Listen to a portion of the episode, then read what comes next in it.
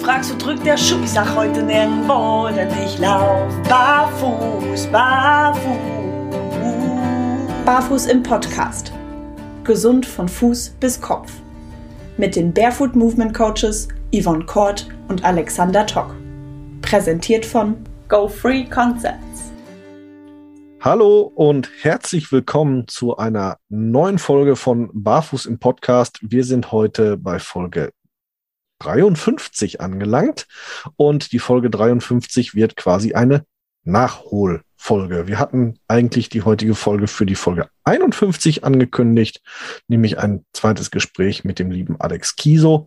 Ihr habt es gehört, in unserer Folge 51, irgendwie hatte die Folge keine guten Vorzeichen, denn nachdem erst meine Mutter verstorben war, so dass wir nicht aufnehmen konnten, ist dann vor der zweiten Aufnahme leider auch Alex Mutter verstorben. Von unserer Seite und auch im Namen der Hörer, Alex, mh, erstmal nochmal herzliches Beileid und jetzt aber für den heutigen Tag erstmal herzlich willkommen. Ja, vielen Dank. Vielen Dank und mein herzliches Beileid natürlich an dich zurück, Alex. Dankeschön. Ja, und ähm, es wäre nicht dieser Podcast, wenn es natürlich nicht ähm, zum Drei-Augen-Gespräch hier käme oder drei Münder, wie auch immer, egal. Drei Ohren. Drei Ohren, das, das wäre ganz bitter, wenn es nur drei Ohren ja gut, bei drei Ohren auch. Aber ihr hört sie schon und ich begrüße sie hiermit für euch, die liebe Yvonne. Hallo Yvonne. Ja, hallo zusammen. Ja, wir haben schon, ähm, bevor wir den Knopf gedrückt haben, herzlich gelacht. Ja. Von daher, das, das wird sich bestimmt wie ein roter Faden durch die ganze Folge ziehen. Ich bin gespannt. Das ist doch auch schön so, das Leben soll zum Lachen sein. Ne? So Richtig. haben wir das. So ist es. Genau. So, wir haben ja den Alex schon vor einigen Folgen bei uns gehabt. Da haben wir uns so ein bisschen über das Laufen an sich ausgetauscht. Wir haben darüber gesprochen, ähm, dass Alex das als meditative ähm, Lösung sieht, ich persönlich als Anstrengung und lieber dann alternativ da irgendwas auf Ohren habe, weil mir dann sonst zu langweilig wird. Wir haben uns über, über Mindset also mehr oder weniger ähm, unterhalten.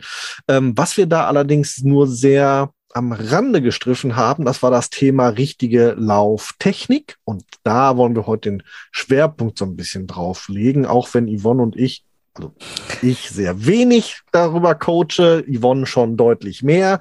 Ähm, ich glaube, der Alex mit seinen, du näherst dich langsam den 200 Barfußmarathons an, glaube ich, ne? In, in der Serie, ja. Ich glaube, ich bin bei 195 jetzt. Oder ja. 193. 193, 193 ja. in, in der wievielten ja. Woche? 185. Woche. Aber wie gesagt, 10 Prozent sind ja nicht, sind ja mit Schlappen passiert. Ja. Das heißt, also es sind nur 180 oder so. Ja, wie meine Biolehrerin immer sagte, 10 Prozent Schwund ist immer. Ähm, genau. So von daher, shit war Druck, ne? Ähm, weil die Technik zwischen Schlappe und Barfuß ist ja jetzt auch kein Unterschied drin. Also zumindest bei den Schlappen, die du läufst, ne? The theoretisch, theoretisch. Theoretisch? Ja, praktisch, praktisch natürlich doch, ja. Oh. Weil, weil, ja, weil ja mehr mitschwingt, als das tatsächliche Laufen erfordert. Ja. Okay. In dem Moment, wo du, wo du was an, an den Füßen hast, denkst, tickst du anders. Das ist ja? einfach so. Okay. Ja, definitiv. Also vielleicht noch nicht bei Kilometer 5, aber so bei Kilometer 40 definitiv. Das kann ich mir tatsächlich sogar vorstellen, aber ich laufe so ja. weit nie, deswegen passiert Ja, das ist wahrscheinlich besser. ja, wahrscheinlich. ja. ja, aber da, da, sieht man ja auch schon, du bist mittlerweile aufgrund deines Trainingsstands wahrscheinlich eher ein intuitiver Läufer, was die Technik angeht. Ich bin noch der, ähm, naja, ich, dass ich nicht anfange zu zählen und mir noch vorbete, einatmen, ausatmen ist eigentlich alles, ähm, weil ich eben nicht so der Hyperläufer bin. Ne? Also ich, ich achte da sehr gezielt auf meine Technik und deswegen behaupte ich einfach mal, dass ich äh, barfuß wie Minimalschuh, Sandale identisch laufe, einfach weil ich sehr, sehr stark in meinem Bewusstsein immer wieder einhämmer, jetzt so, jetzt so, jetzt so. Und bei der Yvonne geht es, glaube ich, auch schon ein bisschen geschmeidiger. Hast du auch die Unterschiede? Definitiv. Also erstmal finde ich, wenn ich mit Schlappe laufe, ähm, laufe ich doch recht unaufmerksamer, ne? Weil wenn ich komplett barfuß laufe, dann ähm, bin ich ja doch mehr Richtung Untergrund fixiert, um auch einfach abzuschätzen, kommt jetzt irgendwie ein Hindernis, muss ich jetzt aufpassen. Ne? Und du hast natürlich auch ein ganz anderes ähm, Fußgefühl zum Untergrund. Das ist so. Mhm. Und sobald du Schlappe anhast, ähm, ja, fällt einiges weg, aber es kommt natürlich auch mehr hinzu. Also ich habe ja eh das Phänomen, mit Schlappen zu laufen. Das behindert mich immer irgendwie wo. Ist für mich eher unangenehm. Ähm, von daher, also mir macht das auch mehr Spaß, komplett blanko zu laufen, muss ich schon sagen. Ja, Vorteil tatsächlich ähm, finde ich immer so ein bisschen, wie du schon sagtest, man muss nicht ganz so extrem auf den Untergrund achten. Es ist nicht das spitze Steinchen, das plötzlich mal wehtut, das sich irgendwo unterm Laub versteckt hat, wenn man jetzt zum Beispiel querfeld einläuft oder so. Das ist schon ein Vorteil, gebe ich, gebe ich ja zu, aber ich bin tatsächlich äh, ein Riesenfan von äh, unten ohne beim Laufen. Und ähm, das äh, ist eigentlich so der einzige Laufstil, sage ich jetzt mal, wo es mir wirklich auch Spaß macht oder am meisten Spaß macht. Mhm. Aber dieses, dieses nicht, dieses nicht gucken müssen oder, oder nicht darauf achten müssen, dass da Steinchen sind, ja, das ist ja genau der Punkt. Das ist, das verleitet unglaublich dazu, eben wieder in irgendwelche Schemata abzuhauen, mental, die man von, von Schuhen, die ja völlig alles abtöten. Natürlich ist es ein Riesenunterschied, ob ich jetzt in den Schlappen da unterwegs bin oder in Schuhen. Ja, in den, in den Schlappen kann ich gar nicht so verkehrt äh, laufen wie, wie in herkömmlichen Schuhen. Aber trotzdem schleicht sich dann wieder so diese alten Unachtsamkeiten ein. Viel leichter. Ja, und wenn ich dann noch also keine offenen wie, wie Huarachis anziehe, irgendwelche geschlossenen Schuhe, wo ich auch noch zwischen den Zehen das Gefühl habe, ich würde in alten, äh, herkömmlichen Schuhboxen stecken, mhm. dann ist es nochmal noch mal krasser. Mhm. Ja, also da, es geht, es geht wirklich so weit, dass, dass man, wenn man so Bewegungsanalysen dann ganz einfache auf dem Laufband mit äh, Leuten macht, die dann sagen, ja, ja, sie laufen doch schon so ganz Fuß oder Vorfuß, ja, die aber ganz klar auf der Ferse laufen und das wird nicht merken. Mhm. Und das merkst du halt barfuß sofort. sofort. Also schon Ansatz merkst du, das, genau. das ja. geht gar nicht anders. Ja? ja. Und allein das, ja, dass du es gar nicht mitbekommst, es ist, es ist schon, es ist schon ein großer Unterschied nochmal. Also ja. man kann aber, wenn man eben bewusst bleibt, und da muss man dran arbeiten, in Schlappen dann auch bis zum äh, bis zum gewissen Punkt da völlig sauber laufen. Aber es ist viel schwieriger, weil es ist nicht nötig, sauber zu okay. laufen. Ja. ja. Richtig. Und das ist auch der springende Punkt. Also ich behaupte auch immer ganz gerne, egal was du an den Füßen hast, es verfälscht deinen Laufstil. Weil ohne, so komplett auch, ohne, ja. kriegst du halt unmittelbar auch die Rückmeldung, ob du jetzt richtig auftrittst oder, genau. oder, oder, ne, wie du mhm. abrollst. Deswegen. Ja, aber es ist sogar so, dass wenn du auf einer, hm. Du zuerst. Ja, auf einer, auf einer weichen Wiese, auf einer weichen Wiese zum Beispiel. Ja, wenn du auf einer mhm. weichen Wiese läufst, barfuß, das ist ja eigentlich so das, wo man sagt, das ist jetzt ideal. Aber genau da ist auch ist der gleiche Punkt. Ähm, das ist so angenehm, das ist so leicht ja. zu laufen, dass es völlig wurscht ist, in, in was für einer verkackten, äh, mit was für einem blödsinnigen Laufstil du da läufst. Ja. Und das, das verzeiht dir, der Untergrund verzeiht dir äh, ja. an Schmerzen, aber du belastest vollkommen verkehrt. Oft. Ja. Äh, Gleiches denke ich mal, ich denke mal, es wird ja auch Unterschiede geben, wie dick jetzt zum Beispiel die Sohle ist. Laufe ich jetzt eine Sohle von anderthalb Millimetern oder sogar weniger. Äh, siehe hier die Running Pads, die wir hier mit einem halben Millimeter, äh, mit einem, mit, mit, ich glaube, ja, mit anderthalb 07. Millimetern. 0,7 Millimeter. 0,7 Millimeter? Ja. Nein, ja. Doch, nee. doch. Nee, doch, doch. Nee, nee, nee, nee. Also so, äh, Nein? es ist kein Haar. Ah, nee, Quatsch, kann, kann, ja nicht, kann ja nicht sein. Kann ja nicht sein. Aber ich glaube, es waren anderthalb ja, ja. ich glaube, es waren anderthalb Millimeter stärker. Also wirklich okay. extrem dünn oder, oder laufe ich die Schamas mit, äh, mit sieben Millimeter oder laufe ich, laufe ich die Mountain Goat mit zwölf Millimeter? Ich glaube, das ist schon ein Unterschied dann auch nochmal da drin irgendwo. Ne? Wie viel Dämpfung habe ich tatsächlich drunter? Und ich sag mal, die dickste Sandale, die ich laufe, ist, ist, ist die Schammer mit, äh, ich glaube, sechseinhalb, die ich jetzt hier habe. Ja. Also langsames Ersticken oder, oder schnelles oder schnelles Ersticken. ja.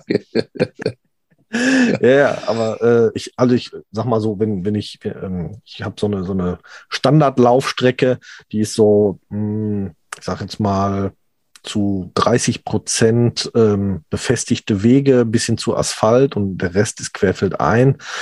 Und äh, wenn ich da mit den Sandalen falsch laufe, das merke ich auch sofort. Das knallt im Gebälk, das ist vom Allergemeinsten. Vor allem dann, wenn man ja. ja. so wie ich ein bisschen schlanker ist, dann ähm, merkt man das direkt.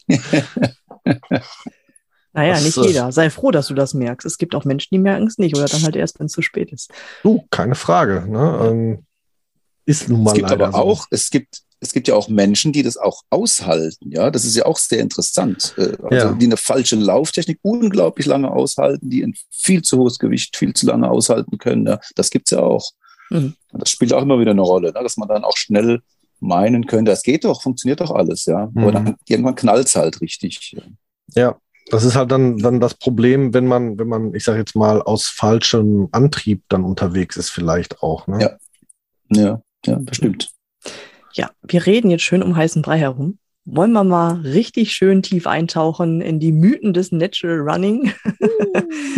uh, wie bist du überhaupt dazu gekommen? Was bedeutet für dich Natural Running? Was verbindest du damit? Und was sagst du deinen Kunden dazu? Also ich bin dazu gekommen durch, durch Probleme mit Schuhen. Also, wobei das eigentlich für mich erstmal gar nicht erkennbar war, dass es Probleme durch Schuhe waren, sondern ich habe äh, irgendwann begonnen eben mit, mit Marathonlaufen, oder überhaupt mit dem Laufen und war nach kurzes, kürzester Zeit mit Knieproblemen beim Arzt. Hier tut's weh, das war vielleicht 400 Meter oder so. Da zwickt's und so und der diagnostizierte, diagnostizierte eben sofort irgendwie diese, dieses ganze Paket an Platz, Senk, sonst was Füßen, Einlagen tragen und dann geht es. Und dann war eigentlich alles okay. Dann wurde ich eben zum Marathonläufer, um das kurz zu fassen. Hatte irgendwann eine Pause, eine längere, und musste dann mir diese Einlagen wieder vermessen lassen. Das war so die Initialzündung eigentlich, zu denken, Moment mal, da stimmt in, in der Natürlichkeit was nicht. Ja? Also ich mhm. will jetzt irgendwie Sport treiben, ich will mich bewegen, und zwar in einer Form, die völlig natürlich ist. Laufen, ja, würde man jetzt, ich weiß nicht, irgendwas komisches wie Stabhochsprung, ist ja klar, dass man erstmal sich mit der Technik vertraut machen muss. Aber beim Laufen muss ich doch jetzt nicht in eine, in eine Praxis gehen, mir irgendwelche Einlagen und so. Also da wurde ich so erst zum ersten Mal skeptisch, dass das so stimmen kann und habe so begonnen zu stöbern und bin da aufs Natural Running gestoßen in Form von den Tarahumaras, also diese mexikanische äh, ich weiß nicht, wie, wie kann man da Eingeborenen ja, nennen, die also das, sehr abgeschottet das Born to Run Buch, glaube ich, dann genau. klassischerweise, genau. ne? Ja. Mhm. ja, wobei es nicht das Buch war, sondern eben durch Stöbereien über, äh, da hatte äh, die Firma Luna, war mit der, mhm. mit der Chris Hoffmann da ganz gut immer in, in, in, äh, im Internet vertreten, haben da ganz gut Werbung gemacht. Und da bin ich so drauf gekommen, habe mir ein bisschen Berichte durchgelesen und so und habe so die ersten äh, Erfahrungen da geschnuppert von anderen, die also Probleme mit Schiefstellung der Füße und, und des Bewegungsapparats über Natural Running, also sprich mit Lunas, ja, mhm. in den Griff bekommen haben. Das muss ich doch mal ausprobieren. Ne? Das erscheint mir logischer. Und wenn da mhm. diese Typen in Mexiko irgendwie 300 Kilometer laufen ohne Beschwerden, na, dann muss doch da was dran sein. Und so, das war so der Einstieg in die, in die Materie. Und was ja dann letzten Endes auch nach, nach kürzester Zeit irgendwie den richtigen Weg gezeigt hat. Hat dann ein bisschen gedauert, mhm. bis es alles funktioniert hat. Aber das war der Einstieg. Mhm. Das heißt, du hast dann angefangen, auch deine Technik anzupassen. War das auch ein großer Schritt zu sagen, okay, so wie ich bisher gelaufen bin, laufe ich nicht mehr, jetzt muss ich da was umstellen? Also dieses, Schuhe dieses zu wechseln? Ganz grobe Prinzip, ja, dass man eben im Natural Running nicht mehr auf der Ferse laufen kann. Das mhm. ist natürlich ein riesen Umstieg gewesen. Und dementsprechend habe ich mich auch damit beschäftigt. Aber nicht so wirklich haarklein, also mir das genau zu überlegen und genau zu üben, sondern eben ja ein bisschen unbedarf. Man muss eben da vorne aufkommen. Das darf dann ja nicht so ganz äh, steil sein wie beim Sprint, aber eben irgendwie vorne aufkommen. Und dann nannte man das irgendwie immer Mittelfuß oder so. Ne? Das war dann irgendwie auch relativ schnell klar, dass das nur eine Begrifflichkeit ist, die also mit dem Fuß selbst gar nichts zu tun hat. Also entweder komme ich vorne auf den Ballen auf oder ich komme mit dem ganzen Fuß auf oder mit der Ferse. Ja, zwischen dem Fußballen oder dem Zehengrundgelenk und der Ferse ist ja kein Gelenk mehr. Also kann ich zwischen Vorfuß und Ferse kein Zwischending mehr machen. Ich kann nur mit dem Winkel arbeiten. Also ich kann einen flachen Vorfußaufsatz machen oder eben einen steilen Vorfußaufsatz. Ja, je steiler, desto mehr Sprint, je flacher, desto mehr normales Laufen. Und eben dieses, ja, das schnelle Gehen, was, was da die meisten in Schulen machen, ich auch sehr stark, sehr stark gemacht habe auf der Ferse, das musste umgearbeitet werden, umgestellt werden, ja. Da hapert es ja schon bei den meisten die sich Minimalschuhe dann kaufen, die dann genau, wie du sagst, ne, viel zu schnell immer noch unterwegs sind und sich dann kaputt machen, weil sie da schon ja, beim Laufen, klar muss ich was ändern, beim Gehen nicht. Das ist auch immer schon ganz spannend. Ähm, du sagtest aber äh, jetzt so mehr im Nebensatz, ähm, ich muss jetzt so da vorne aufkommen. Ähm, das war jetzt für dich erstmal so die erste, erste Prämisse. Du hast dich dann ja aber selber auch immer mehr mit dem Thema beschäftigt. Mittlerweile hast du mittlerweile eine, eine ich sag jetzt mal, eine Theorie oder, oder was vermittelst du deinen, deinen Kunden, mit denen du Laufworkshops machst, wie sie genau landen müssen oder geht das eher so in Richtung Fühl es, Hauptsache nicht die Ferse? Oder wie, wie, wie geht es da für dich? Also was, was in der Szene häufig so ein bisschen fast schon esoterisch behauptet wird, macht dir nicht so viele Gedanken, lass den Körper entscheiden, das wird schon. Das ist sehr, sehr gefährlich, weil also diese ganzen, sagen wir mal, je, je, älter man ist oder je mehr Fehlautomatismen man gebildet hat, umso schlimmer kann so ein Hinweis sein, weil man eigentlich gar nicht mehr in der Lage sein kann, äh, zu hören, was der Körper irgendwie signalisiert, weil man ja Jahrzehnte dagegen gearbeitet hat. Das heißt, bei einem gesunden Menschen oder vielleicht auch einer, der durch Zufall es richtig macht, mag das gut sein, mag das gut kommen, aber in der Regel kann das also so völlig, völlig daneben gehen. Das heißt, das Erste, was, was ich vermittle, ist immer, dass man zunächst mal diese drei Grundbewegungsarten ganz strikt voneinander trennt. Und das ist für viele schon äh, also über was ganz Neues. Und wenn man, ja. wenn man mal nur diese, diese drei Bewegungsarten, also gehen, laufen, sprinten, wirklich sauber voneinander trennt, und dann wird eigentlich schon jedem klar, was es ist, also was was ist. Und wenn ich laufe, muss ich eben laufen. Und wenn ich unter der Prämisse sage, okay, jetzt mach mal so langsam, dass du diese Bewegung kontrollieren kannst, dann sind wir einigermaßen in dem Bereich, dass jemand das tut, was er eigentlich tun soll.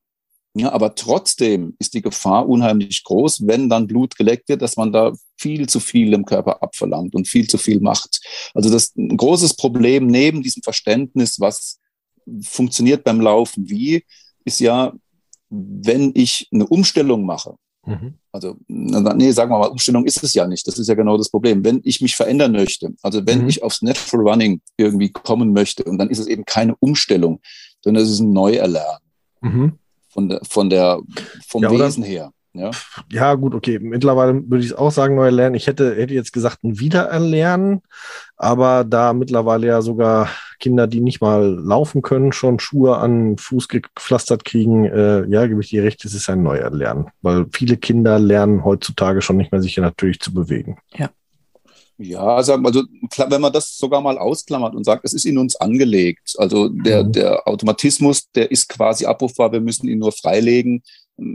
Ob man das dann neu erlernen, wieder lernen, ist eigentlich, ist eigentlich unerheblich. Ja, es steckt in uns und in welcher Form, ob es jetzt wirklich ganz verkümmert ist oder in Ansätzen doch vorhanden ist und dann verkümmert ist, das spielt letzten Endes eigentlich gar keine Rolle mehr, weil ja die ganze Muskulatur und, und das ganze ähm, Sehnen, Knochen, äh, Gerüst muss sich ja sowieso langsam dran gewöhnen. Also ob da jetzt viel oder wenig irgendwelcher richtigen Automatismen noch gespeichert sind, spielt gar nicht so groß die Rolle. Entscheidend ist, dass man das beobachten lernt und dass man diese mhm. Signale, die der Körper beim, jetzt nennen wir es einfach mal neu erlernen, äh, sendet, dass man die neu deuten muss und dass man auch ganz auf eine ganz andere Art da reinhören muss und mhm. auch also nicht immer nur sagen kann, ja, es war doch jetzt doch jetzt gut gelaufen, das funktioniert. Ja, das ist nicht die Lösung. Das kann dann zehnmal gut laufen, beim elften Mal ist es halt nicht mehr so. Ja? Also mhm. auch das Hinterfragen, was man da tut und mal mhm. Ruhetage einplanen und genau hinhören, hinfühlen, ja, tut es weh oder tut es nicht weh. Ja. Aber der Einstieg, also das, das erste, was, was ganz, ganz wesentlich ist, ist, dass man mal diese drei Bewegungsarten ganz sauber voneinander trennt, dass man einfach auch mal selbst beurteilen kann, vielleicht auch bei anderen. Ja, also auch jemand, der jetzt nicht trainiert, sondern nur um sich selbst mal einzuordnen. Läuft der jetzt, geht der jetzt, macht der nur schnelles Gehen oder was tut der eigentlich? Ja. Ja, da sind wir, und ich glaube, das ist auch ein gesellschaftliches Problem. Ja, wir haben nicht mehr diese Notwendigkeit, irgendwie schnell zu Fuß irgendwo zu sein. Ja, wir gehen entweder oder wenn es schnell sein soll, fahren wir mit dem Fahrrad oder mit dem Auto. Also diese ja. Art jetzt zum Beispiel, wie man es von den kenianischen Kindern her kennt, dass die jetzt eine Stunde Zeit haben, in die zehn Kilometer entfernte Schule zu gehen, die können da nicht gehen. Die müssen laufen. Also die müssen schnell dort sein. Und die laufen dann aber ganz entspannt. Mhm. Weil sie eben der richtigen Lauftechnik laufen, weil sie das einfach umschalten können. Mhm. unterscheiden zwischen Gehen und Laufen. Und das tun wir hier nicht. Ja? Wir mhm. setzen quasi dieses äh, diesen Fersengang einfach schneller um, machen eine Flugphase noch dazu, packen das drauf, weil wir das anders gar nicht können. Und schon knallt man mit der Hacke gegen die Laufrichtung bei jedem Schritt da in den Boden. Und mhm. das ist der Anfang vom Übel. Ne? Ja, mhm. weil die Schuhe es aber auch zulassen, ne? Das, das ja. sehe ich ja auch oft. Also die Menschen, die, die, wirklich flott unterwegs sind, ja. die haben halt echt einen Stechschritt drauf. Ja. Und ja. die können es auch, weil das Fersenpolster halt am Schuh ist und nicht am Fuß. Oder, oder sogar noch, genau. ich sage jetzt mal, hinterm Schuh, wenn man sich die neueste Schuhmotor anguckt, ja, da guckt ja hinten die Ferse von, schon fast äh, gefühlt 30 Zentimeter hinten raus. Das ist ja der Wahnsinn, was genau. mittlerweile unterwegs genau. ist. Ne? Mhm. Ja. Das heißt jetzt konkret was? Was ist für dich Gehen? Was ist für dich Laufen? Was ist für dich Sprinten vom Fußaufsatz her? Na, ganz grob gehen funktioniert über die Ferse.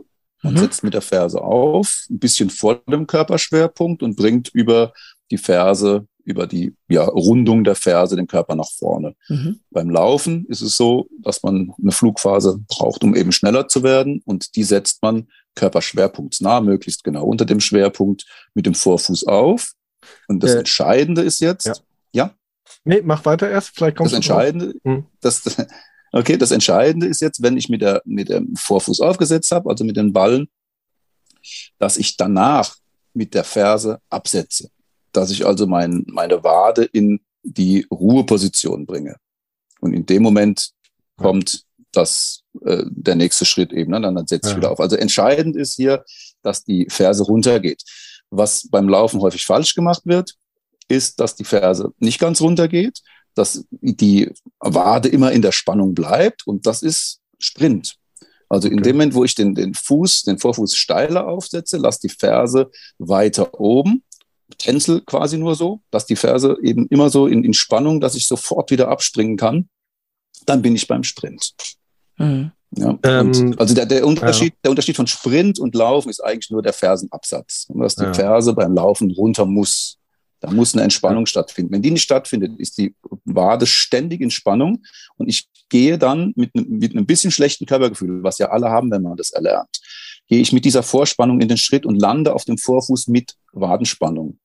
Das ist der Tod. Das ist auf Dauer der absolute Tod. Ja, das ist, da sind alle möglichen äh, Verkrampfungen, Schiefstellungen in den Gelenken nicht mehr kontrollierbar, wenn ich da verkrampft reingehe. Der Wadenmuskel des Todes. Ähm, ja. wer kennt ihn nicht, wer damit anfängt? Ähm, ja. Äh, ganz kurz als, äh, ich, ich wollte jetzt ähm, äh, eigentlich direkt an den Punkt ein, einhaken, aber ich habe es dann doch erst nochmal zurückgezogen. Interessant ist, weil Yvonne und ich hatten darüber eine kurze Diskussion äh, das letzte Mal, äh, abseits der, ähm, des Mikrofons. Wie lande ich auf dem Vorfuß? Also Klein-C-Ballen zuerst, Groß-C-Ballen zuerst, alles gleichzeitig. Gibt es da einen Unterschied? Gibt es da was Sinnvolles? Gibt es was weniger Sinnvolles? Gibt es was, was ein No-Go ist? Also man sagt ja, klassisch wäre das erste Abfedern wäre vom Klein-C-Ballen aus zum sagt man, ja. ja, ich hatte also, sag, sagen wir mal so, das sagen die meisten. Ich weiß nicht, ob, ob ich, ich habe da ja, ich, ich habe da noch keine Meinung dazu. Ja. Okay. Und äh, also ich kann, ich kann feststellen, dass wenn, wenn ich ganz entspannt bin, dass ich tatsächlich äh, tendenziell erst mit dem kleinen C-Ballen aufkomme. Ja. Aber ich möchte jetzt nicht da die Hand ins Feuer legen und sagen, das ist der ideale Ablauf. Also da kommt so ein kleines, ich weiß es nicht genau. Ja, und ich Theorie will und Praxis. Ja, ich will es vielleicht auch gar nicht so genau wissen. Ja, ja. Ich, ich weiß nicht, ob, ob, es, ob, es, ob es was bringt. Also es ist ja immer so die Frage nach dem Erkenntnissystem mhm. und seinen Grenzen. Ja, zum Beispiel ja auch, wenn ich mich jetzt mit, mit Abnehmen beschäftige, was bringt mir, was bringt mir eine Kalorie? Das ist, also wenn man sich mal, wenn man sich mal ähm, informiert, wie eine Kalorie gemessen wird, dann wird man nie wieder auch nur eine annähernde Zahl von einer Kalorie in irgendeiner Form äh, in, in Bezug zu sich selbst bringen. Ja, also da muss irgendwie Wasser erwärmt werden und das wird irgendwie befeuert mit, mit, also wir haben keinen Sinn was eine Kalorie ist. Und genauso wenig haben wir Sinn für Mikrobewegung. Auch diese, auch diese Zeit, ja, man sagt ja dann irgendwie 180 wäre eine gute Schrittfrequenz. Das ist mit Sicherheit gut. Aber wir haben eigentlich keinen, keinen Sinn dafür, was diese 180 sind. Ja, das, das entspringt einem Gefühl und, und wenn man dem freien Lauf lässt und wenn man das gut vorbereitet und immer gut entspannt ist, dann kommt man wohl auch immer irgendwo zwischen 170 und 185 raus.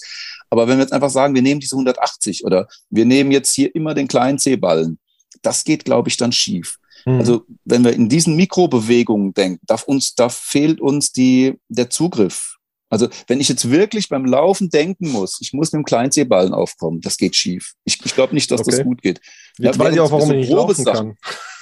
Ja, mag sein. Ja, ja also, sein. also wenn ich, ich entspannt bin. Ja, ich, ich habe es vorhin ja oder eingangs schon mal gesagt, auch beim letzten Mal, ich bin äh, so ein, so ein starker Theoretiker, was das angeht, weil ich, weil ich eben nicht viel praktische Erfahrung habe beim Laufen. Ich, ich habe auch immer noch so die Befürchtung, eben falsch zu laufen und ähm, äh, bin da sehr bedacht drauf, achte da sehr stark drauf. Und deswegen habe ich das immer wie so ein Mantra.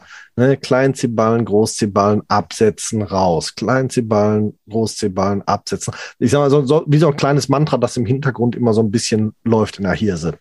Und ähm, vielleicht ist das danke für den Tipp sozusagen, schon mal der falsche, falsche Weg, dass, dass ich vielleicht. Ja, definitiv.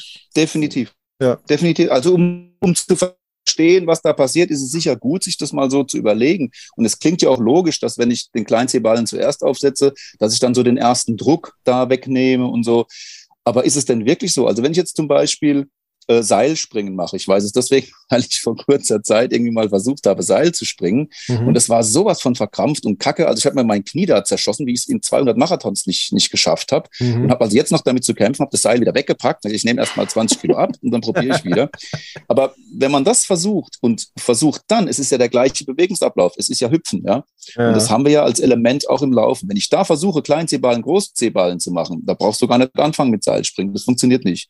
Ja. Also da musst du ganz gerade, ganz gerade sein. Hm. Und das sind dann schon wieder so Momente, wo ich denke, naja, wahrscheinlich ist es irgendwo zwischendrin oder vielleicht sogar auch bodenabhängig oder was weiß ich von irgendwas abhängig. Definitiv kann ich es nicht denken. Also ich kann es in der detaillierten Form nicht denken, als dass es mir beim Laufen wirklich was bringen würde. Mhm. Wenn ich darauf achte, pass auf, lande nicht auf der Ferse, damit kann ich was anfangen. Mhm. Ja, das mhm. kann verschüttet werden. Wenn ich aber mich darauf konzentriere, dann kann ich das entscheiden. Ich sehe das, ich fühle das. Mhm. Ja, aber bin ich jetzt auf dem Kleinseeballen oder nicht? Also das ist mir zu detailliert. Das möchte ich nicht denken. Also, mhm. aber, also ja, ich weiß es nicht. Ja, hm. ähm, ich auch nicht.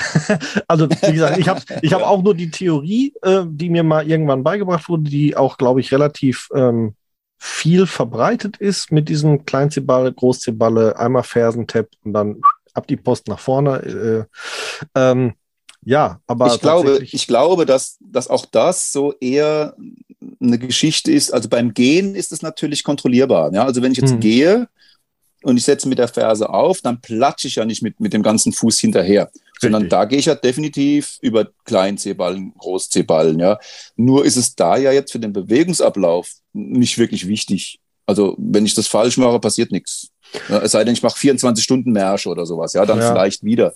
Ja, aber beim normalen Gehen ist das nicht wichtig. Und beim Laufen ist es, das ist zu schnell, um das, um das wirklich einschätzen zu können. Ich habe das tatsächlich beim Laufen immer für mich selbst erklärt, ähm, dass es eben tatsächlich einen höheren Stoßdämpfeffekt hat, wenn ich, wenn ich mit dem kleinen C-Ballen als erstes aufkomme, dann den Groß-C-Ballen erst, weil der, weil der Hallux ja wesentlich massiver ist, dass wenn ich auf dem Hallux zuerst lande, dass der Impact einfach viel, viel höher ist und so rolle ich quasi so in den Schritt rein. Das war aber jetzt so, wie gesagt, laienhaft ja, mir selbst erklärt. Aber ob das jetzt messbar ist, oder gemessen wurde schon mal, weiß ich jetzt auch nicht. Also sofort, sofort ist ja klar, wenn, wenn du das tust, also wenn du von einem kranken Bild ausgehst, von einem Hallux, dann mag das natürlich sein, dass es besser ist, auf dem Kleinzeh aufzukommen, als auf dem kranken Hallux valgus. Aber ja, ich spreche jetzt Hallux als Knochenkonstrukt, ja. unabhängig von einer ähm, Ach so, okay, von, von, ne? also, okay, okay, ja. Also äh, vom ja. Großzehen-Grundgelenk, äh, damit wir es einfach okay. halten. Ähm, okay. Ne, ja, weil wenn, wenn du wenn du diese, wenn du dieses äh, ich komme auf dem Kleinzeh-Grundgelenk an. Wenn ich das denken muss, mhm. ja, dann habe ich ja schon mal wieder so eine Vorspannung in Knie und Wade. Ich muss ja mhm. das in die Position bringen. Mhm. Und ob das dann wirklich genau in der Dosis stattfindet, wie ich das tatsächlich brauche, also da würde mhm. ich fast eher zu diesem etwas esoterischen Ding greifen, sagen, diese Frage löst sich von alleine, wenn ich genug entspannt bin. Das ja. richtet der Körper schon von alleine. Werde ich ausprobieren. Ja, also, ja, wenn ich mir vorstelle, ich müsste jetzt wirklich mich darauf konzentrieren, auf dem Groß, auf dem kleinen Seeballen aufzukommen, das, mhm. das würde mich sehr stressen. Hm. Werde ich ausprobieren, ja. tatsächlich es einfach mal vielleicht ein bisschen laufen zu lassen und da genau eben dieses Mantra mir und selber nicht mehr vorzugeben. Das Mantra und, und vor allem, und vor allem, bevor du das tust, das Tempo radikal runterziehen. Bei gleicher ja. Schrittfrequenz. Schnell laufe ich eh nicht. Quasi im, im, im Stand. Ja. Also im Stand kann man ja auch laufen, ja. Ja. Also schnell laufe ich sowieso nicht. Ähm, okay. Ne? Also äh, ähm, das ist äh, vorbei. Das ähm, kann ich nicht mehr, seitdem ich fünf war. Ja, ist auch sinnlos. Ist ja völlig sinnlos. nein, also äh, schnell laufen, nein, ich bin kein schneller Läufer und vor allem Ausdauerläufe in Anführungsstrichen jetzt äh, äh, war ich noch nie schnell drin, weil es eben nie mein Sport war. Ich war immer eher so der ähm, geborene Sprinter. Ich habe immer so diese Kurzsprint-Sportarten gemacht und äh, eben nicht den langen Ausdauerlauf. Von daher. Schnell und ausdauernd sind bei mir zwei Dinge, die nicht miteinander kombinierbar sind. Sehe ich, sehe ich genauso. Ja. ja. Du guckst so Fragen, du hast dir brennt doch eine Frage unter den Nägeln, hau doch raus. Ah, ja, ich hau jetzt auch raus. Also ich, ähm, wenn ich laufen gehe oder mit meinen Kunden laufen, laufen gehe, hört sich auch doof an, ne? Was denn nur laufen oder gehen?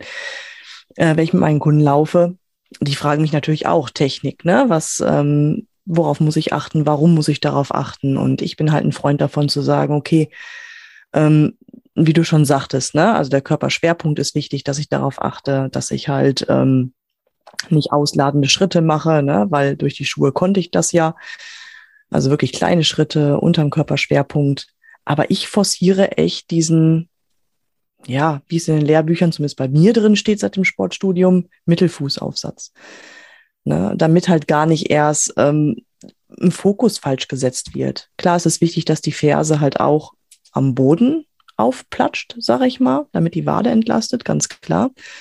Aber ähm, ich habe diese in, im, im, im Laufen, in der Flugphase, ähm, nicht diese rückläufige Bewegung. Also ich forciere tatsächlich mit dem ganzen Fuß aufzuplatschen, einmal die volle Belastung auf den Fuß drauf zu gehen und dann halt wirklich mich nach vorne zu katapultieren über den Vorfuß. Also du sprichst von, du sprichst von äh, Mittelfuß, also von Ganzfuß mit über das Wort Mittelfuß, ne? Also ja, der genau. Ganzfußaufsatz ist das ja. Ich, ich finde, also das, das ist immer so ein Streitthema bei so, Yvonne so mir. Miss, miss, missverständlich einfach, ne? Mittelfuß. Ja, ja, ja es, ist, es, ist, es, ist, es ist richtig gemeint, ja, aber es, es mhm. gibt's halt nicht. Es gibt keinen Mittelfuß, ne? Wo soll das sein? Also wir haben ja. zwischen dem ja, zehn Grundgelenk und der Ferse ist halt nichts. Und, und das, was, was mit Mittelfuß dann gemeint wird, ist eben der Ganzfuß. Ist der ganze ist, Fuß, klar. Dann richtig. ist es korrekt gemeint. Aber das Problem ist ja, dass viele mit Mittelfuß meinen, wenn ich einen flachen Vorfußaufsatz mache, umgangssprachlich, ja, mhm. sie gehen einen flachen Vorfußaufsatz. Und dann nennen sie das Mittelfuß. Weil ja vielleicht auch, wenn du im Schuh steckst, es tatsächlich geht. Also da haben wir ja so ein bisschen eine fließende Bewegung. Also wenn, wenn der Fuß ganz flach ist, dann setzt ja fast die ganze Sohle auf. Also viel mehr Sohle, als ja Fuß sich aufsetzen würde. Vielleicht rührt es auch da so ein bisschen her, ja, dass man denkt, sein. Vor- und Mittel und so. Also ganz Fuß, klar, ist, ist ja auch, muss auch erstmal koordiniert werden und das ist eine super, super Lösung. Und, Entschuldigung, ähm, Mittelfuß immer schwierig, gerade wenn du ähm, komplett Natural Running, also wenn du barfuß läufst, ähm, finde ich es insofern schwierig, weil dann glaube ich die, die, die, die Fehlerquote, dass du zu viel Gewicht auf die Ferse bringst und, und der da wirklich äh, ins Gebälk schießt, ist glaube ich noch höher, als wenn du von vornherein darauf dich fokussierst, dass das Gewicht definitiv im Vorfußbereich erstmal den Hauptauftreffpunkt hat. Ähm, und ich glaube tatsächlich, dass diese diese ähm, Bücher, die du jetzt im Studium hattest, eben auch vorrangig abgezielt haben auf den Schuhläufer und eben nicht auf den Barfußläufer, weil machen wir uns nichts vor, gerade was so das Studium angeht. Ähm, ich glaube, das Natural Running ist da eher sehr, sehr selten ver, ver, ähm, äh, vertreten. Ja, gut. Das sollten wir vielleicht doch noch mal außerhalb des Mikrofons diskutieren. Klar, nein. Aber ähm, meine Frage dazu ist halt, was für einen Sinn und Zweck hat denn tatsächlich jetzt für den Körper oder fürs gesunde Laufen die Technik, dass ich wirklich sage, ich benutze mehr Vorfuß, ich gehe über den Kleinzehballen zum Großzehballen, die Ferse hat auf alle Fälle einen Berührungspunkt und dann drücke ich mich nach vorne ab. Diese drei Punkte Bewegung, was hat die für Vorteile beim Laufen? Das würde mich mal interessieren. Na, wenn du läufst und es nicht tust, machen wir andersrum. Also der, die Alternative wäre über die Ferse aufzusetzen, ja. Das wäre ja die, wenn man das, wenn man nicht vor und dann absetzt, mhm. würde man ja auf der Ferse laufen müssen. Und das führt halt zu Verletzungen. Also das ist mhm. nicht, nicht, nicht, nicht sachgemäß. Ja, also in dem Moment, wo du eine Vorwärtsbewegung in der Flugphase hast und willst mit der Ferse aufsetzen, weil du es gewohnt bist, musst du ja den Vorfuß erstmal hochziehen, ja, dass die Ferse quasi in Schrittrichtung kommt. Und wenn du dann mit der Ferse aufkommst, bremst du gegen deine Laufrichtung dein Körpergewicht ab, bei jedem mhm. Schritt. Ja, okay. Und, ja, das, das, das, ist, das ist nicht, das ist nicht zielführend und deswegen geht's nur vorne nach hinten. Ob man jetzt da dieses Detail mit Klein C, Groß C, ob man diesen Punkt damit reinnimmt oder nicht, ist jetzt mhm. dabei ja eigentlich gar nicht so wichtig. Also vorne aufsetzen, runterkommen zur Entspannung, ist anders geht's nicht. Also anders lässt sich auf Dauer äh, verletzungsfrei oder belastungsfrei nicht laufen. Ja, ich wollte jetzt darauf anspielen, ähm, dass die Plantarfaszie entsprechend vorgespannt wird und dass ich dann halt auch eine andere ähm, Wirkung nach vorne habe. Oh je, so Details entziehen sich wiederum völlig meinem Erkenntnissystem. Und okay. ich habe ja, hab ja mal irgendwann, um das, was ich intuitiv mir da so äh, entwickelt habe, um dem Ganzen einen wissenschaftlichen Hintergrund zu geben, habe ich ja mal bei, bei Emanuel äh, den Kurs da Natural Running Coach gebucht und habe den gemacht. War super toll, auch mit mords vielen Fachbegriffen und die ganzen Knochen da benannt und so war sehr interessant, aber es ist dann eben auch wieder für den, für den Automatismus, den ich brauche, nicht so ganz zwingend notwendig. Also man soll es schon hin und wieder mal abgleichen, ja, und gucken, was für Faszien und was für Sehnen laufen da wie irgendwie. Aber um das jetzt in den Automatismus, Automatismus zu bringen, kann das auch ganz schön in die Hose gehen. Weil je mhm. mehr ich mir über so Sachen Gedanken mache, ja, welche, welche Sehne ist da jetzt wie belastet, wenn ich wie auftrete und jetzt habe ich vielleicht ein komisches Gefühl hier links, ach ja, das ist diese Faszie, dann trete ich doch mal hier auf und dann bin ich schon wieder viel zu verkopft. Ja, also das war für mich dann so ein Punkt. Ich habe das dann zwar, weil ich es ja wollte, mit diesen ganzen Worten und Begriffen und Sehnen und Knochen und alles wurde benannt, wohlwollend zur Kenntnis genommen und dann wieder beiseite gelegt. Also es bleibt letzten Endes die Vorstellung, das entspannt zu tun, ja, in, in einfachsten Schritten und dann funktioniert es auch. Also Entspannung heißt mit Sicherheit dann auch, dass die Plantarfaszie irgendwie nach der Vorspannung irgendwie schnell in eine Entspannung gehen kann. Kann ich mir vorstellen, ja, aber das ist jetzt einfach mal rein irgendwas gesagt. Ja, klar. Nein, ich habe deswegen drauf angespielt, weil es gibt ja viele ähm, Läufer, die sich umstellen wollen ne, die halt wirklich so wie du die Erfahrung machen mussten, mit Schuhen gab es Probleme, mit Schienbein, mit Knie, mit, mit Wade, mit Achillessehne, wie auch immer. Und die haben halt irgendwann dann mal von dem Trend gehört, Natural Running, und sagen, jo, jetzt will ich mich umstellen, aber die wollen natürlich auch ganz gerne wissen, wieso, weshalb, warum ist diese Technik denn tatsächlich besser für mich? Ne? Was macht das mit dem Körper? Ne, es, ist keine, es, ist, es ist keine gute Herangehensweise. Man muss den Leuten sagen, dass sie, dass sie das nicht tun sollen. Also sie sollen sich nicht theoretisch erstmal informieren. Ja, das tut kein Kleinkind sich erstmal theoretisch informieren, bevor es irgendwelche Bewegungen automatisiert, sondern macht es ja einfach. Also da sind wir wieder bei dem Punkt, hör mal auf deinen Körper. Entscheidend ist bei dieser ganzen Frage, je weiter ich funktionierender Läufer bin, umso schwieriger ist es, da einen funktionierenden Natural Runner draus zu machen. Weil die, die funktionierenden Schulläufer meinen, sie wüssten alles. Und jetzt, jetzt brauchen sie irgendwelche Daten und Fakten, um das umzudrehen. Wenn ich so rangehe, dann empfehle ich es sein zu lassen. Mhm. Macht es nicht. Ja, es geht nicht um eine Umstellung. Es ist keine Umstellung. Es ist ein völlig neues Erlernen von Automatismen.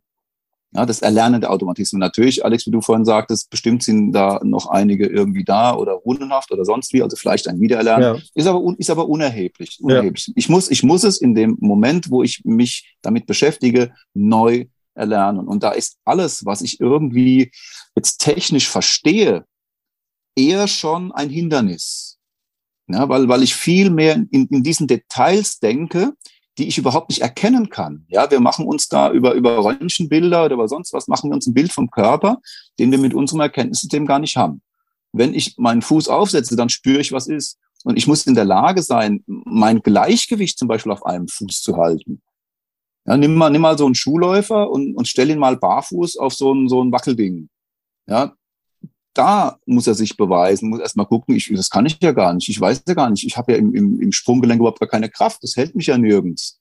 Ja, was bringt es denn dem, wenn der jetzt ganz genau weiß, welche Faszie wo irgendwelche Spannung braucht, ja, oder wo der Winkel am besten ist, ja, dann muss erstmal lernen, sein Sprunggelenk zu fühlen. Und dann erübrigen sich viele dieser Fragen. Ja. Wenn man dann, wenn es einigermaßen funktioniert, dann ein bisschen mal wissenschaftlich herangehen möchte, ist das bestimmt zielführend, ja, dass man nicht immer im, im, im Dunkeln da tappt. Aber um das zu erlernen, glaube ich, macht man da nicht viel gut. Und, und Nein, vor allem mir dieses. Mir geht's ja auch jetzt nicht ja. um die Fachbegriffe, mir geht's einfach nur um diese Frage, warum. Du hast es ja gerade eben schon selber also, gesagt, wenn jetzt jemand auf einem wackeligen Untergrund steht und er kann es nicht halten, ja. dann kommt ja automatisch die Frage in den Kopf, warum kann ich das nicht? Und dann hast du ja schon gesagt, okay, das mhm. Sprunggelenk hat nicht genug Stabilität, um das zu halten. Ja. Ja. Ne? Das ist ja das, was ich meine. Und so, so ist es halt okay. auch bei, bei Läufern, die sagen, okay, vergiss das, die alten Muster, die du vorher hattest, wir fangen jetzt komplett neu an. Und da kommt natürlich genauso wie jetzt auf dem Wackelbrett auch die Frage auf, ja, aber warum? Ja. Ne, und das meine ich halt, dass man halt ja, einfach ja. irgendwie wo eine Erklärung dafür hat, warum das jetzt besser ist als das, was ich vorher jahrelang gemacht habe. Ja. Ne? Warum das halt gesünder ist für den Körper, damit man halt gegen okay. Probleme vorbeugt und und und und. Ja, ja verstehe. Ja. ja, klar. Ja, klar. Es ist, es ist natürlich ähm, trotzdem dieses immer dieses Fragen, ja, warum ist denn das und das alles erstmal im Kopf lösen wollen und so. Das ist schon eine Sache, gegen die man ein bisschen ansteuern muss im, im Natural Running. Ja, also ich, ich habe mal so eine, ich wollte es mal so Natural Thinking irgendwie nennen und damit reinpacken. Ja, das ist fast äh, spielentscheidender, ja, wie mhm. ich an die Sache rangehe. Und, und dazu gehört, dass ich eben genau solche, diese typischen Warum-Fragen, ja, wenn man mit dann mit zufrieden ist, wenn man hört, weil es besser ist, ist ja okay. Aber das will man dann ja gar nicht hören. Also die, diese Warum-Fragen, die zielen ja eben genau auf solche Details. Ja, warum der Winkel und so und ist, dann versucht man es logisch zu erklären, mathematisch vielleicht noch und so. Ja. Auf diese Diskussionen, die, die kommen halt immer wieder und die, die würge ich mittlerweile ganz schnell ab. Nee, hm. nee, mit mir nicht. Also gibt's nicht. Macht, du machst es du machst es jetzt, weil es dir gut tut. Ja. Macht es denn nicht mal Sinn, etwas das zu wissen, wie die der Mechanismus funktioniert, um sich darauf vorzubereiten, ihn auch tatsächlich anzuwenden. Also sprich, um gezielte Übungen im Vorhinein dann zu haben. Ähm, also ich sage mal, ich mache jetzt die und die Übung, weil das brauche ich beim. Ich, ich mache jetzt eine Übung, dass ich auf einem Fuß stehen kann, weil ich das in der terminalen Standphase im Gangbild brauche. So als Beispiel. Gibt es sowas im Laufen, das, wo man sagt, okay, es macht durch, man macht im Vorhinein die und die Übung, weil ich brauche das an diesem Punkt und es ist auch logisch nachvollziehbar in dem Moment. Ja, es gibt, es gibt natürlich für jeden, für jeden Muskel irgendwelche äh, Stabilitätsübungen, die sehr, sehr sinnvoll sind, wenn man sie nicht übertreibt. Aber auch hier gilt prinzipiell, für mich übt das, was du willst. Mhm. Ja, also wenn du laufen willst, üb laufen. Dann, okay. wenn, wenn du irgendwo einen Schwachpunkt merkst und dann reduziere das Tempo, reduziere alles, alle deine Einheiten, dass du möglichst ganzheitlich daran gehst. Aber natürlich mhm. ist es sinnvoll, gewisse Dinge erstmal zu isolieren. Vor allem jetzt auch, wenn der Automatismus des, des Lauf, der Laufbewegung fehlt, diese mhm. einzelnen Schritte zu automatisieren. Aber, aber gar nicht jetzt so, auch wieder so wissenschaftlich, sondern einfach nur von der Logik der Bewegung her. Also wenn mhm. ich jetzt erstmal versuche, auf einem Bein zu stehen und habe die Stabilität, dann imitiere ich ja quasi den Moment vor, vor dem Abstoßen, vor dem Abdruck. Ja, wenn ich das erstmal übe, einfach mal stehen üben, das ist schon mal gut. Ja. Mhm. Und dann übe ich den Abdruck, ich springe praktisch hoch und bewege mich aber dabei gar nicht vorwärts, sondern drücke mich mit dem einen Bein hoch, springe mit einem Bein ab und lande mit dem anderen auf dem Vorfuß und setze dann die Ferse ab. Also so eine Isolation als Übung mhm. halte ich für absolut sinnvoll. Mhm. Abs absolut sinnvoll, ja. Und dann eben diese Bewegung langsam in die, in die Laufbewegung übergehen lassen. Also ich springe mit einem Bein ab und mache dann eben distanzmäßig einen kleinen Schritt nach vorne, mache aber im Prinzip die gleiche Bewegung, die gleiche Laufbewegung, die gleiche, die gleiche Flugphase nach vorne, lande vorne. Mhm. Ja, und mache das dann ein bisschen schneller und komme dann so auf diese Art und bleib aber immer stehen. Hab den Aufsatz und bleib stehen. Mach nicht sofort den nächsten isoliere quasi die einzelne Übung. Mhm. Und dann, glaube ich, kann man so einen Automatismus schneller und tiefer nochmal oder vertiefen mhm. und sich auch während einer Laufbewegung vielleicht auch da mal dran erinnern, dass, dass es irgendwie anders war. Ja. Hast du denn für unsere Hörer und uns ein paar Übungen, die du so standardmäßig machst, die jetzt auch ich sage jetzt mal, für jeden, wenn man hört, schnell begreiflich sind und einfach nachzumachen sind? Ja, also das Erste, was, was ich auf jeden Fall empfehlen würde, was ja oft in der Laufbewegung fehlt, ist, ist wirklich der satte Fersenabsatz, dass die Ferse wirklich runterkommt. Mhm. Und wenn man sich einfach mal barfuß hinstellt und beginnt, die Ferse ganz leicht zu heben, also jetzt noch gar nicht irgendwie, dass der Fuß sich abhebt oder so und auch beide Fersen gleichzeitig und fängt an so zu hüpfen, also nur mit, den, mit den Zehenspitzen auf dem Boden stehen bleibt, aber mit der Ferse rauf und runter geht und so runter geht, dass die Ferse wirklich belastet wird. Ja, das wäre mal so das Erste, was man dann zum Beispiel auch so in Richtung 180 schon bringen kann, mal schauen kann, wie schnell schafft man das, wie ist die Koordination. Und da hängt es schon bei einigen, dass sie also in einem Tempo von, von 180 das gar nicht sauber mehr hinkriegen, beziehungsweise gar nicht mehr die Kraft auf die Ferse bringen oder sich gar nicht trauen, das Körpergewicht auf der Ferse mal abzusetzen. Da fehlt oder auch zu hart auf die Ferse prallen. Oder auch richtig, zu hart. Weil nicht genau, kann. richtig. Ja. Also um, umgekehrt genauso. Also einfach mhm. die Dosis zu finden, was muss ich tun und wie viel Körperspannung ist da ja auch schon dabei. Ja? Also mhm. wie viel Körperspannung brauche ich, um das zu machen, aber wie viel ist denn eben unnötig? Mhm. Das wäre die initiale Übung erstmal, ja? dass ich also das, das hüpfende Gefühl bekomme. Und je nach, je nach Leistungsstand kann man dann versuchen, ganz vorsichtig eben schon in eine Hüpfbewegung, eine ganz flache, also wie, wie beim Seilspringen eben, ja, dass man ganz wenig nur abhebt. Und mhm. das ist eigentlich schon, so einfach das klingt, eine sehr, sehr schwere Übung. Also wenn man das sauber machen will, da wird es schon richtig schwer. Mhm. Ja. Und dann darauf aufbauend, eben auf einem Bein, so Einbeinsprünge, mhm. ein Bein stehen, abspringen und auf dem nächsten Bein, auf dem anderen Bein landen, auf dem Vorfuß und die Ferse absetzen und schauen, was macht die Stabilität. Da erlebt man also auch, dass bei einem so einem Sprung das komplette Gleichgewichtsgefühl für die Katze ist. Das geht voll in die Hose. Also kaum einer, der da gerade stehen bleiben kann. Mhm. Und auch beim Aufsetzen eben wird sofort, werden die Schwächen im Sprunggelenk klar. Mhm. Ja, und das kann man auch eben ganz langsam üben. Immer nur einen Sprung, immer nur einen machen. Und dann merkt man schon. Es ist oft so, dass drei, vier Sprünge gemacht werden und dann ist eigentlich der Muskel schon durch. Dann sind die Muskeln eigentlich schon im Sprunggelenk. Wenn man das nie barfuß gemacht hat, mhm. ist die Überlastung eigentlich schon vorprogrammiert. Ja. Ja, ja, ja. Okay. Ähm, was würdest du empfehlen als vorherige Übung, um vielleicht das Sprunggelenk schon darauf vorzubereiten? Gibt es da auch nochmal eine gute Übung, dass man das Sprunggelenk schon mal da heranführt? Ja, überhaupt das Sprunggelenk mal bewegen. Ja. Also es ist, ist überhaupt alle Arten von, von Bewegung und Stretching. Also ich habe mir schon mal vorgenommen, irgendwie jeden Morgen, bevor ich aufstehe, meinen Körper mal so durchzustrecken und so alle Gelenke mal so wirklich zu bewegen, wo sie hingehören. Also das Sprunggelenk zu kreisen. Mhm. Ganz einfach zu kreisen, langsam zu kreisen, gucken, wo geht das hin.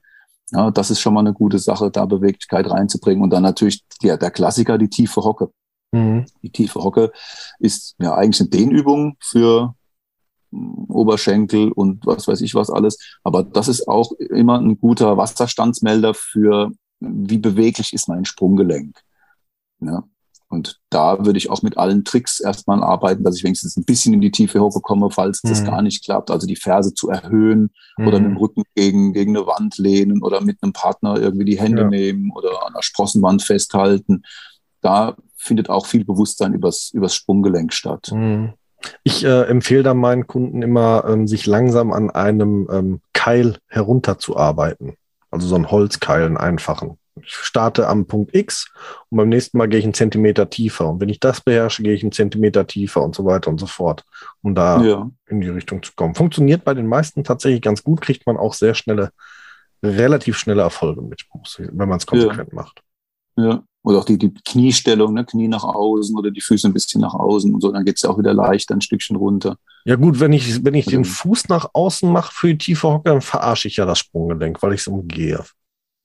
Ja, aber es hängt ja halt viel zusammen. Es ist ja nicht nur Sprunggelenk. Ich kriege ja. ja. auch die, die Oberschenkeldehnung und so kriege ich ja auch nicht hin. Also das ist ja auch wieder die Frage dann so ein bisschen, wie ganzheitlich gehe ich ran? Ja, wie detailliert hm. möchte ich das? Ne? Wissenschaftlicher wäre natürlich schon irgendwie so die Einzelbewegungen ganz sauber und so. Aber auch da ist es oftmals zielführender und vor allem für die Motivation ja besser, wenn ich irgendwie im ganzheitlichen bleibe und sage, okay, guck mal, jetzt, ja. das so hier mit diesem Trick, also eigentlich ist ja schon Ferse erhöhen ja. Trick. Ja? Und Anlehnen ist ja auch ein Trick, aber irgendwie ja. funktioniert es halt sonst gar nicht. Ja? ja. Meine Frau sagt auch, sie sieht aus wie ein Sumo-Ringer beim Kacken, aber es geht halt nicht anders, weil die Pocke im Weg ist. ich habe also immer, also für, für, für eigentlich die Tiefhocke habe ich eigentlich eine zu breite Beinstellung, ähm, aber ja, Bauch ist im Weg, sonst komme ich nicht in die Tiefhocke, weil, weil ich dann über den Bauch nach hinten geschossen werde. So, von daher geht's nicht anders. ja, nee, keine Frage. Ähm, ja, ansonsten ähm, Sprunggelenk, ähm, Training auch immer das Einfachste, wie du es gerade gesagt hast, finde ich, äh, einfach Ferse erhöhen. Also richtig schön pumpen, pumpen, pumpen, pumpen. Ja. Kommst ja auch immer ja. gut in die Kräftigung ins Sprunggelenk. Ähm, ja, aber hm? ja, aber eben auch nicht vergessen, langsames Laufen. Einfach mhm. langsames Laufen.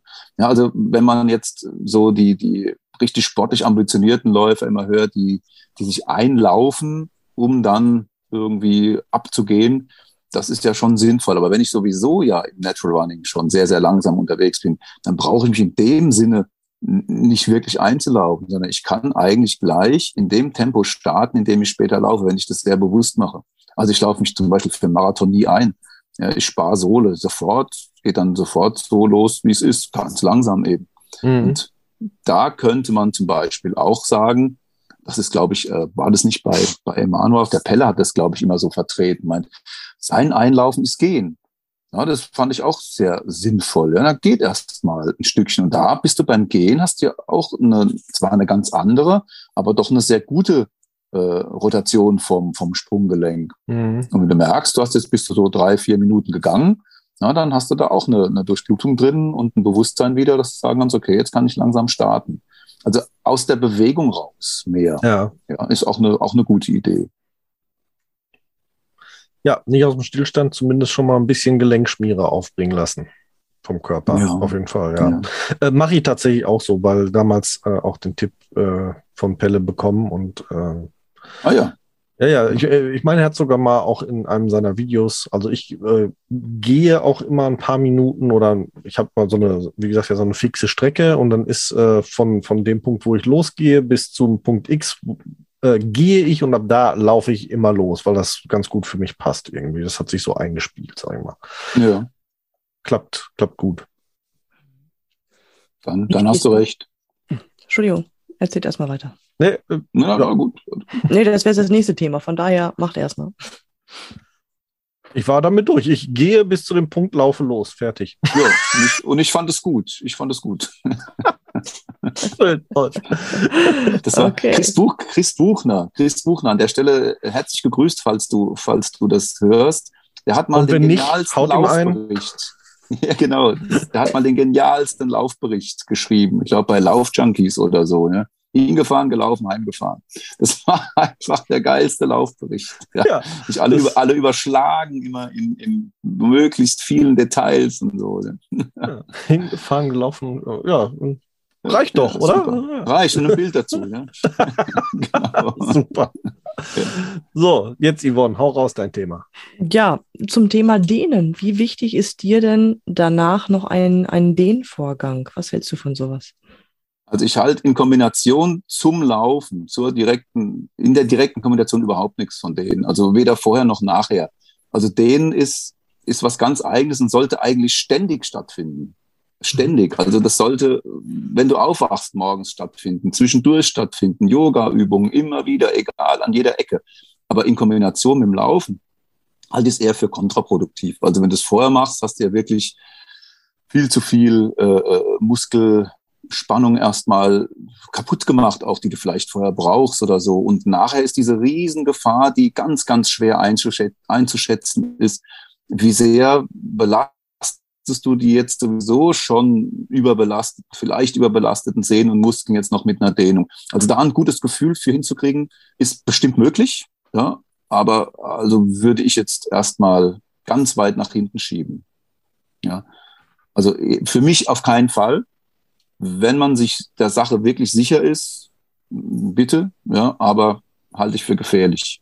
Hm, richtig, weil das ja. ist nämlich auch so eine häufige Frage, die immer mal auftaucht. Ne? Also gerade ja, bei, bei, bei, vielen, bei vielen funktioniert es halt, ja. Man kann dann auch nicht sagen, das ist ganz kacke, Also viele, viele schwören drauf und es funktioniert. Ja, ob dann, ob es dann irgendwann knallt, ist, ist natürlich eine Frage.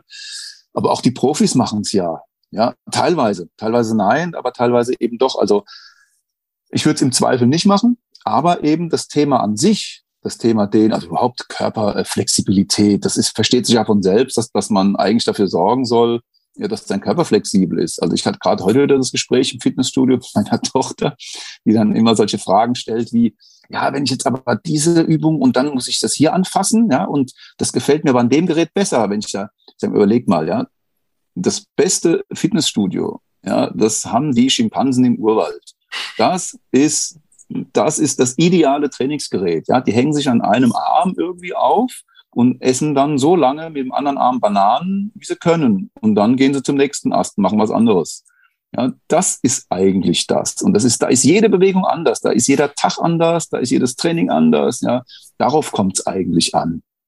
Aber sie machen ständig was. Und mhm. unter diesem Aspekt, auch das ist auch wieder so ein bisschen Natural Thinking oder so.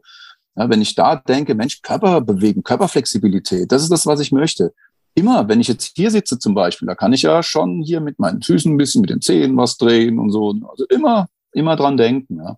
Aber in der unmittelbaren Umgebung von einer Belastung würde ich es jetzt im Zweifel erstmal wirklich sein lassen. Hm.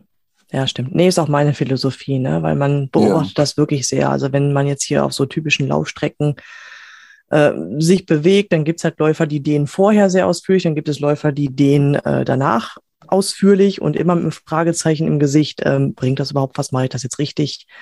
Verletze ich mich dann, wie du sagtest, ne? Also das ist halt immer so eine Frage, die da ist. Und ich sage dann halt auch, nee, dehn dich, klar, aber unabhängig vom Laufen. Ne? Der Körper richtig, braucht es. Richtig, bleib, ja. bleib in Bewegung, bleib mobil mit allen Gelenken, aber ähm, bring das nicht in Kombi mit dem Laufen. Das ist so. Ja, genau. Und auch wieder hier so der Hinweis, so Natural Thinking, also der, was ist unser Erkenntnissystem? das erkennt nicht. Also jetzt wird ja immer wieder von den, von den den Gegnern wird ja immer wieder gesagt, der Löwe, der jetzt da auf der Pirsch ist und plötzlich äh, da der Gazelle hinterher rennen muss, der dehnt sich nicht zuerst. Ja, der gibt gleich Vollgas und, und der ist dann nicht eine Woche verletzt. Ja. Also alles immer irgendwie so, wie das Erkenntnissystem das auch ähm, für uns erlaubt. Wenn ich mir schon Gedanken machen muss, ist das, was ich jetzt tue, ist das jetzt wirklich gut, ja? Und dann lasse ich es einfach mal weg und beobachte. Ja, dann frage ich nicht jemand, sondern ich lasse einfach weg und beobachte. Also ich versuche mal selber auch solche Dinge zu ergründen und auf meinen Körper mal zu hören.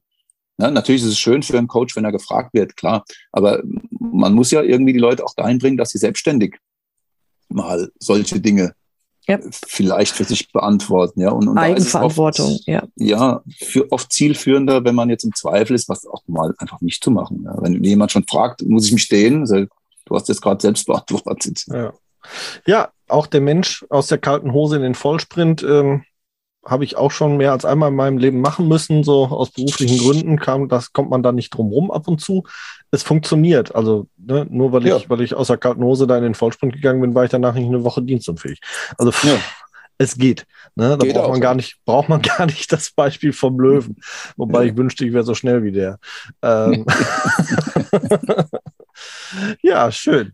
Ähm, wir nähern uns langsam der Stunde. Oh. Hm. oh. Deswegen die obligatorische Frage. Yvonne, ich habe auf meinem Fragenkatalog nichts, aber ich weiß, du führst ja mal kräftig Listen. Ja, Hast ja, genau. Was? Ich schreibe mit, ich hake ab. Nein, ich habe ich hab alles beantwortet bekommen, was ich ähm, beantwortet haben wollte. Dann, lieber Alex, wie auch beim letzten Mal, schon mal vielen Dank. Und bevor Gerne. wir uns endgültig von allen verabschieden, gebühren wie dir immer äh, wie immer dir die letzten Worte an unsere Hörer. Bitte feuerfrei. Oh je. Oh je. Ich glaube, ich war, ich war letztes Mal auch etwas überrascht. Was soll ich den Hörern sagen? Ich weiß nicht, was Beim zweiten Mal kannst du nicht mehr überrascht sein. Das geht doch gar nicht. Ich hätte, ich hätte mir das erste Mal nochmal anhören müssen. Ja. Also das, das Entscheidende ist immer, mach langsam, dann geht's schneller. Das kann man nicht oft genug sagen. Macht langsam, dann geht's schneller. Und es ist eben, wenn wir so über Technik jetzt hatten, es ist keine Umstellung. Ja denkt nicht an Umstellung. Das ist völlig krank. Es ist keine Umstellung. Es ist ein Neuerlernen. Das ist ganz, ganz wichtig und das braucht Zeit. Und je besser man läuft, umso schwieriger ist es. Ja, weil man immer meint, man, man wüsste schon alles, man kann schon alles, man muss es nur irgendwie in eine andere Richtung bringen. Das ist vollkommen verkehrt. Ja, es ist wirklich ein Neuanfang. Den muss man ganz sachte, achtsam, behutsam hinter sich bringen. Dann klappt's.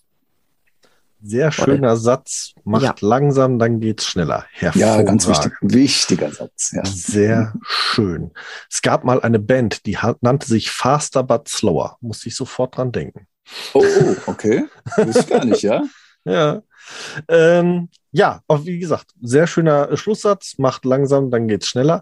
Ich danke dir recht herzlich für dieses kurzweilige Gespräch. Du bist jederzeit ein gern gesehener Gast hier, weil es wirklich, du schöpfst aus den Vollen deines, deiner Erfahrung und das merkt man hier immer wieder. Von daher vielen, vielen Dank. Auch ich habe hier wieder einiges gelernt und mitgenommen und ja, damit sind wir für heute fertig und wir hören uns in knapp 14 Tagen wieder hier mit Folge 54. Bis dahin bleibt uns gewogen. Bis dann und tschüss. Tschüss. Tschüss. Wir hoffen, auch die heutige Folge hat euch gefallen. Und wenn ihr keine der kommenden Folgen verpassen wollt, dann abonniert uns doch bitte. Ihr könnt uns auf diese Art und Weise natürlich auch unterstützen. Ihr könnt uns auch unterstützen, indem ihr uns bewertet und uns auf unseren Social-Media-Kanälen folgt. Jetzt kommt noch ein bisschen Eigenwerbung. Wenn ihr Bedarf habt und jemand im Bereich Fußtraining braucht und kommt aus dem Großraum Bielefeld und Gütersloh, könnt ihr unter www.körper-dynamik.de mich finden. Meine Angebote Fußtraining, Personal Training, Ernährungsberatung und Fit am Arbeitsplatz. Meldet euch gerne, ich würde mich darüber freuen. Und mich findet ihr persönlich im Großraum Dortmund oder halt im Ruhrgebiet eigentlich. Im Internet natürlich bei Facebook, bei Instagram und unter www.barfußimpod.de. Dort findet ihr alle Informationen zu meinen aktuellen Angeboten, wie ihr mit mir Kontakt aufnehmen könnt und wie ihr bei mir etwas buchen könnt natürlich. Alle Links findet ihr wie immer in unseren Show Notes. Klickt euch da durch und wir freuen uns, ähm, wenn ihr das nächste Mal wieder einschaltet. Bis dahin, wir hören uns bei Barfuß im Pott und jetzt hört ihr wie immer noch unseren Titelsong von der lieben Carla Barfuß mit freundlichen Füßen. Wir hören uns. Macht's gut. Ciao.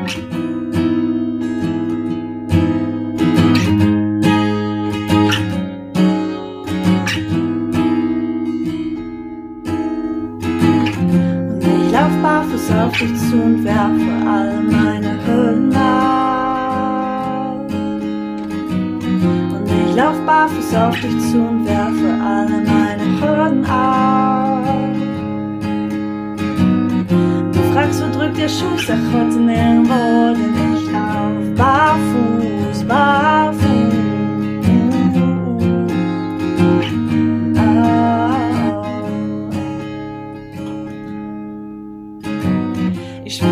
Gras unter meinen Füßen, das Gras auf meiner Haut. Ich lauf den Berg, ich lauf ihn hoch hinauf, die Schuhe aus, ich hab die Zeile weggebrochen. Fühl mich frei, ich fühl mich gut, fühl mich neu geboren. Ich atme ein, ich atme aus, bin frei, ich schrei, ich lauf, hör hinauf, lass alles raus. Ich fühl mich gut, nichts kneift mir, alles passt. Stift, ich spür jede Pore meiner Haut, ich lauf den Berg lauf barfuß auf dich zu und werfe alle meine Hürden ab. Und ich lauf barfuß auf dich zu und werfe alle meine Hürden ab. Du fragst, wo drückt der Schuh, sag heute nirgendwo, denn ich lauf barfuß, barfuß.